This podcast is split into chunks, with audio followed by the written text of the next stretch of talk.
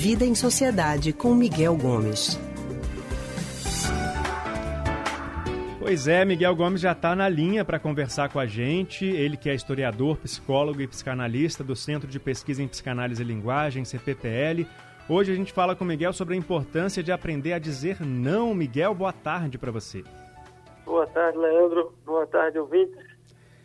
É uma questão enviada por um ouvinte, foi o Marcos, 34 anos. Ele diz que sofre muito porque é incapaz de dizer um não para quem quer que seja, a mãe, a esposa, o chefe, os amigos.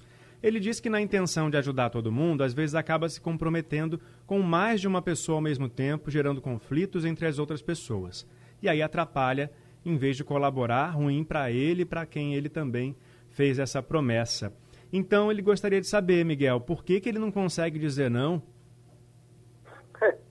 eu imagino que essa aflição do ouvinte acompanha muita gente que está nos ouvindo, né? da nossa cultura brasileira, nordestina, a gente tem o hábito de estar sempre querendo agradar as outras pessoas, que isso é uma coisa comum no ser humano de uma forma geral, mas acho que entre a gente é mais ainda.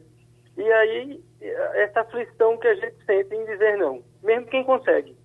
Né? No caso do ouvinte aí, ele está colocando uma dificuldade pessoal dele de dizer não que é recorrente e que pode ter muitas causas diferentes. Mas eu posso imaginar que é, é algumas, assim, a gente pode tentar é, encontrar uma base comum. Né? É, é, muito dessa dificuldade em dizer não pode passar pelo desenvolvimento da gente, né? A nossa história desde criança, desde pequenininho, uma dificuldade que a gente tem em, em ter confiança no ambiente, né? Então, seria o quê, né? O que é que uma criança aprende a dizer não? Que inclusive é uma das primeiras palavras que as crianças aprendem, né? Elas, mamãe, papai, água, tal, e rapidamente elas aprendem não, que vem junto com o conceito do proibido, né? aquilo que não pode fazer. E, e ela sabe que essa palavra tem esse sentido, então, quando o pai e a mãe diz não, para ela não botar a mão, por exemplo, numa tomada, ela vai começando a criar a associação do que é permitido e do que é proibido. Né? Isso vai construindo esse conceito. O medo da e... rejeição pode ser um, um, fator? Isso, porque vem justo disso, né? Dessa, dessa, dessa apreensão desse conceito que é proibido. E a dificuldade é quando a gente não confia no ambiente. Então, por exemplo, a gente não tem uma confiança em quem está cuidando da gente, e aí pode ser pai ou mãe ou não. E a gente fica com medo de desagradar, porque a gente passa a ter medo de perder o amor dessa pessoa. Então é como se se eu fizer alguma coisa que o outro não gosta, o outro vai deixar de me amar. E aí isso leva a gente a deixar de fazer as coisas que a gente tem vontade para a gente garantir o amor. Mas quando você tem uma relação saudável e forte o bastante com essa figura que cuida de você, você não tem esse medo. Porque mesmo que você desagrade e que ela fique com raiva porque você fez algo que ela não queria que você fizesse, você confia que mesmo essa raiva não vai destruir o vínculo entre vocês. Então, essa relação de, de vínculo que se cria a partir da introjeção da noção do não, ela é muito importante quando a gente é bebê e a gente arrasta ela para o longo da vida. Aí, durante o resto da nossa vida, dependendo de nossas experiências, isso vai poder ser ressignificado, né? fortalecendo o vínculo e a confiança no ambiente, e aí a gente podendo dizer não sem ter medo de que o outro nos abandone, ou não.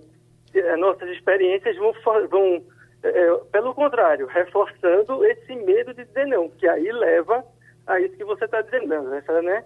A gente fica com medo de dizer não e ser rejeitado pelo outro porque a gente está indo de encontro ao que o outro quer. Agora, ele é disse... tipo de uma relação frágil. Ele disse que tem 34 anos, então está 34 uhum. anos dizendo sim para todo mundo. E aí, de repente, ele começa a falar não para as pessoas.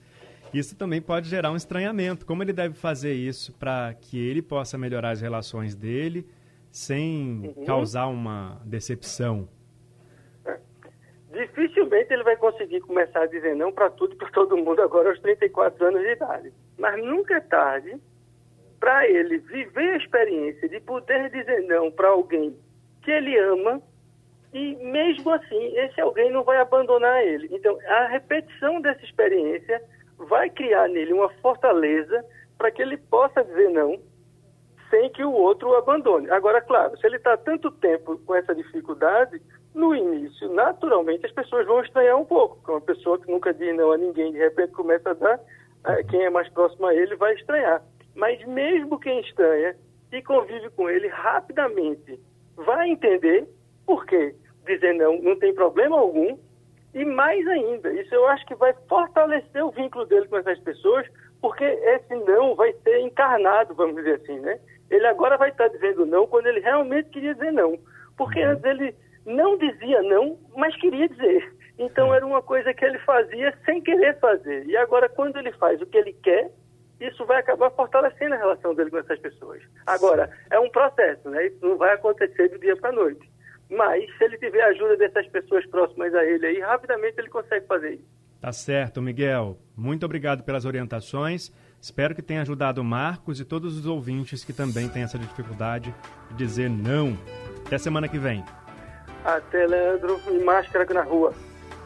Isso aí, não pode esquecer da máscara. Se alguém pedir para você tirar, aí sim, fala não. Acabamos de conversar com o historiador, psicólogo e psicanalista no Centro de Pesquisa em Psicanálise e Linguagem, CPPL, Miguel Gomes. E amanhã nós conversaremos com Bruna Vaz na coluna Pais, Filhos e Família. Lembrando, você encontra as nossas colunas e o consultório do Rádio Livre no nosso site, radiojornal.com.br e também nos aplicativos de podcast, Spotify, Google e Apple Podcast.